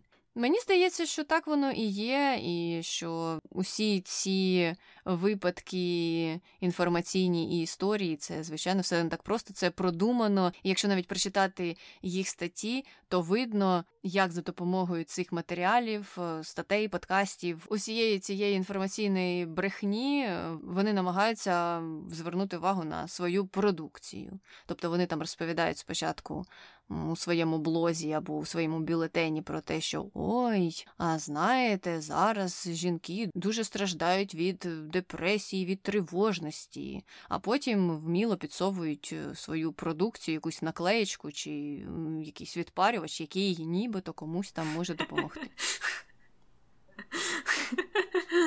Ну, знаєш, е, по-перше, б справжні капіталісти або якісь люди інші, які відстоюють е, отак от свободу слова, мов ну говорять і говорять, це люди повинні бути розумнішими. Треба там піднімати рівень освіти, рівень знання людей про от е, певні хвороби, про те, як вони лікуються, що це проблема не в групі, який там преше і говорить що завгодно. Це проблема в тупих людях. Що б ти сказала на це? Я б сказала, що якщо ви хочете піднімати цю освіченість, е, то давайте тоді боротися з такими однобокими статтями, з однобокими програмами. Чому вони існують? Чому люди виступають за те, щоб інформація подавалася однобоко, а потім уже вішають на цих так ними званих тупих людей відповідальність за дослідження цих питань? То чому б людям не спростити цей процес і не викласти інформацію комплексно, щоб вони змогли зробити висновки? Те вже, які вони висновки зроблять, так, це буде на їх совісті. Але той факт, що інформація буде викладена комплексно, хоча б, буде сприяти якраз е, освіченню. Не знаю, нації чи всього людства, кого вони там хочуть е, зробити більш освіченими. Я просто не зовсім фанат або зовсім не фанат такого підходу, бо таке однобоке зображення ситуацій в певний час призведе до маніпулювання, потім далі призведе до якогось контролювання інформативного. Можна, наприклад, взяти якийсь екстремальний випадок, Північну Корею. Там інформацію, я впевнено, подають дуже однобоко. Розповідають, що це найкраща країна в світі, а всі інші просто жахливі, і не варто туди дивитися. І що люди досліджують ці питання? Масово виїжджають звідти, можливо. Не знаю, не бачила такого. Хто ж їх випустить? Так отож, так отож. Ну це такий екстремальний якийсь випадок. То ми туди хочемо рухатися, чи можливо в інший бік. Ну і також підтримку цього хочу сказати, що я знаю освічених людей, які там, наприклад, мають золоту медаль і червоний диплом, і навіть ступінь доктора наук, які там не менше підтримують деякі з цих практик, і, наприклад, вірять, що трави можуть вилікувати безпліддя. От якось так. І це людина освічена, і тут я не знаю. От що вплинуло на цю віру, і ти, мабуть, права, якраз таке однобоке висвітлювання це А, і друге це ситуації, в які потрапляють люди, хвороби, і вони хочуть вірити, що щось їм допоможе. І чомусь саме часто вибір е, падає на такі практики, а не справжні медичні процедури, які можуть допомогти в тій або іншій ситуації. Так, дуже сумно. І ще сумніше, коли на це витрачаються останні гроші, закладаються будинки, і потім людина залишається без нічого і з невирішеними проблемами. Добре, на цій печальній ноті. Закінчуємо з Гвінет Пелтро. Ось така вона виявилася. Потім скажете нам в опитуваннях, що ви про неї думаєте. А ми переходимо до героя нашого минулого випуску Ілона Маска. Коментар перший. Люди можуть сміятися, показувати пальцями, хитати головами. Тим не менш, світ якраз змінюється за рахунок людей, які нестандартно мислять. Певні сфери життя змінюються за рахунок таких людей, інші стоять на місці. І я коли бачу такі коментарі, особливо в нашу адресу були такі коментарі, коли ми записали подкаст про Тіну Кароль. Кому цікаво, можете почитати на Ютубі. Ну, не знаю, можливо, люди дуже чутливі до якоїсь критичної інформації про тих, хто їм подобається, і вони не чують першу половину подкаста, в якій ми говорили про те, що Ілон Маск багато чого досягнув, так і е, він створив компанії, які дійсно успішні. Е, просто він, як і всі інші люди на цій землі, теж людина, і у нього в житті траплялися певні моменти, які ми вважаємо досить сумнівними, і нічого. Страшного, земля не стала плоскою через це. Просто це наш такий комплексний підхід. Так ніхто не сперечається, що світ змінюється за рахунок е, таких людей. І так, е, ти тут правильно вказала, що він може змінюватися в будь-яку сторону. Ілон Маск е, зробив багато чого хорошого, але в нього є і певні проблемні моменти. Коментар другий: Залиште Ілона в спокої. Він дорослий чоловік і знає, що він робить. У світі стільки неосвічених людей, які нічого не розуміють. Ні, ну те, що в світі багато неосвічених людей, які нічого не розуміють, це можливо, і правда, але як показує практика, Ілон також не є еталоном широкої освіченості. Він є досить вузьким спеціалістом, він дуже добре знається на тому, що він робить. Так, Це ці ракети, космічні речі, е, автомобілі, весь цей технологічний комплекс. Так, він все життя працює в сфері технологій, і я вірю, що він там монстр. Якщо поглядіти назовні цього технологічного не знаю, світу, то там виявляється, що у нього, як і у більшості людей, є прогалини в е, освіті. Отак ось. Так, е, просто треба зважати на те, що не все, що він каже, є істиною в останній інстанції. Треба до цієї інформації, де він не є професіоналом, ставитися більш критично і перевіряти її. Ось і все, на що ми вказали. Добре, тепер переходимо до хрінометру, скільки ти Таня даєш Ілонові. Я підтримую його дослідження космосу. Я нічого про це не розумію, я цим не цікавлюся, я ніколи не захоплювалася науковою фантастикою. Я не знаю насправді навіщо нам треба їхати на Марс і чи треба взагалі. Але але все ж таки, я думаю, що навіть якщо ми не бачимо практичного результату з цього на даний момент, це не означає, що ми не повинні як людство це досліджувати, бо наука в цьому і полягає, що ми просто хочемо дізнатися більше про наш всесвіт. А чи призведе це до якихось там практичних результатів, це не має такого великого значення. Ми рухаємо науку вперед і дякую Ілону Маску за те, що е, він цим займається. Щодо його земних е, починань, у мене більше питань. З я бачу там багато плюсів. Так, це, мабуть, плюс для екології в е, певному плані електрокари за ними майбутнє. Щодо його тунелів там мені взагалі не зрозуміло, навіщо будувати цей тунель, і мені здається, що можна більш комплексно підійти до вирішення проблеми трафіку в Америці, і для того, щоб це вирішити, треба покращити систему міжміського транспорту, так як і громадського транспорту в містах. Бо чому в Америці проблема з трафіком? Бо в Америці дуже багато машин там на одну сім'ю по три машини в середньому. І всі вони виїжджають на дороги, і їх розширюють, розширюють, розширюють. А чим більше ти їх розширюєш, тим е, більше машин на них виїжджає. От і все. І це ніколи не закінчується. І це тому, що у людей немає можливості просто сісти на автобус, на метро або на щось інше, доїхати до своєї роботи. Тут ніхто тебе не питає. Ти вмієш водити, не вмієш, хочеш, не хочеш. Є у тебе гроші на машини, нема. Сідай і їдь. І якщо вирішити цю проблему.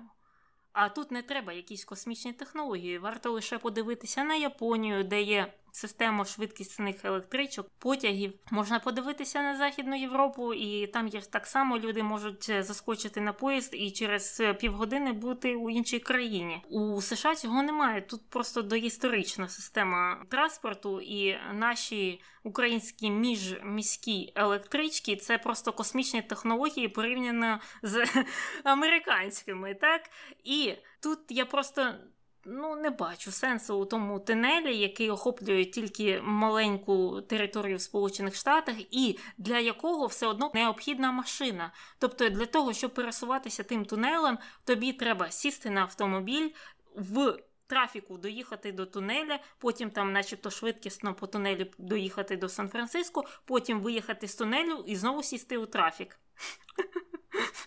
Просто мені здається, легше було б е, позичити певні аспекти пересування людей з Європи або з Японії, Азії, з будь-де, е, де система ця більш розвинута і де проблем з трафіком, мабуть, досить менше через це.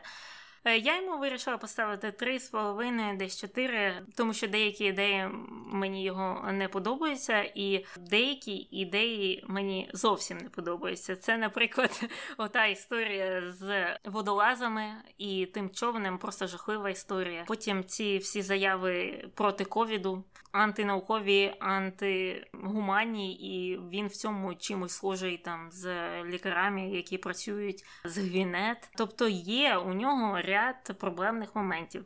Плюси, звісно, теж є, які я перелічила на початку. Зрозуміло. Я теж поставила 4, Мені не сподобалася історія з висловлюваннями про ковід. Мені взагалі здається, що він повинен наняти людину якогось теж персонального факт-чекера, який би з ним працював. Хоча я впевнена в тому, що він не хоче цього робити.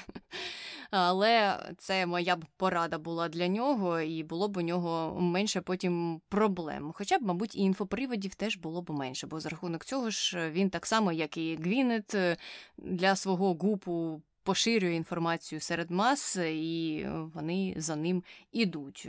І шкода, що він використовує такі методи, а не просто говорить про досягнення своїх компаній, яких насправді багато. Так, можна багато чим похизуватися, і багато в чому вони перші. І якби мені здається, він тільки на цьому зосередився, то було б набагато менше оцих проблемних моментів. І я не знаю, чому його так постійно тягне щось сказати сумнівне щодо тем, в яких він або не сильно розбирається, або просто ну, тролить людей чи що. Хоча це недоречний тролинг, як я думаю. Наші ж слухачі поставили три хріни, було дуже багато маленьких зовсім оцінок, тобто вони позитивніше ставилися до Ілона Маска, ну але в цілому щось, мабуть, трохи схоже і на наш бал. Що ж до того, чи хотіли б вони полетіти на Марс, е, то 46% сказали, що так, а 54% сказали, що ні. Протягом довгого часу погляди розділялися рівно 50 на 50, а потім прийшло декілька людей, які сказали ні, ні, ні, ніякого Марсу. Тому е, так. І про те, як би наші слухачі хотіли б витратити гроші Ілона Маска. Хтось сказав, що на розробку утилізації літієвих батарей, у тому числі теслівських. І тут е, я, до речі, хочу додати про те, що ти казала, що Тесла і електромобілі це взагалі хороші технології. В цілому, так, і в цілому варто сказати, що вони розвиваються, і варто сказати, що зараз шукають інші джерела для того, як можна будувати батареї. Але існують дослідження, що на даний момент, якщо порівняти звичайний автомобіль із бензиновим двигуном, той, що має досить економний е, розхід бензину з батареями Тесла, то Забруднення, яке провокується видобуванням літію і його переробкою, дорівнює семи рокам їзди на звичайному бензиновому автомобілі. І найсмішніше в цій ситуації те, що через сім або приблизно 10 років батареї Теслі треба буде знову міняти. Тому майже немає різниці на даний момент е, у тому, чи ти їздиш на новій е, машині з бензиновим двигуном, чи на Теслі. Звичайно, є надії на те, що далі. Ситуація покращиться. І, звичайно, сподіваюся, що щось е, таки придумають щодо того, як утилізувати ці матеріали і батареї. Так може саме тому Ілон Маск і летить на Марс, щоб е, завести туди всі використані батареї з Тесли? Спочатку з місяця зроблять смітник, а потім із Марса, бо вони ж туди спочатку летять. Ага. Ну, можливо. Другий коментар був про те, що хочуть витратити гроші на бездомних котиків. Ну, не можу не погодитися, звичайно. Я б теж так зробила. І останній коментар теж прекрасний на Україну. Так, так. Ти можеш уявити, скільки бюджетів України є у Ілона Маска. Треба, правда, зазначити, що варто прослідкувати, як ці гроші будуть витрачатися. Е, так, е, це варто зазначити. Ну а Ілон Маск ще й має допомогу від багатьох державних органів та й федеральні податки не сплачує. Тому так, там грошей насправді багато. Можна буде витратити з користю. Добре, на цьому я думаю, можемо завершувати. Якщо ви хочете щось додати про Ілона Маска, про Гвінет Пелтроу, про Гуп. Може, ви щось купували у них, може, вам щось сподобалося або не сподобалося. Обов'язково напишіть нам, дайте знати. І беріть участь в опитуваннях, які ми проводимо на інстаграмі. Там можна проголосувати за або проти тих персонажів, про яких ми говоримо, і відповісти на якісь цікаві запитання. Крім того, ми є на Ютубі, якщо вам там зручно нас слухати, то на здоров'я. І шукайте нас у всіх додатках, які які транслюють подкасти. А також не забувайте розповідати про нас своїм друзям, а то будуть ходити на губ, купувати усіляку дурню і не знатимуть, що це зовсім не корисно, і лікарі цього не рекомендують. І я думаю, тут ми можемо прощатися. Давай з вами була Таня і Аня. Почуємося. Бувай! Їде. It's okay, it's okay. Let it go. Окей, так, що? Яйця? Окей. О, ну давай. Окей. Всередині вас яйця йоні працюють як маленькі цілителі енергії, допомагають жінкам перетворити накопичену травму. Е, ду- О, Боже, у мене випав, випав навушник від цього. Навушник не витримав. Окей.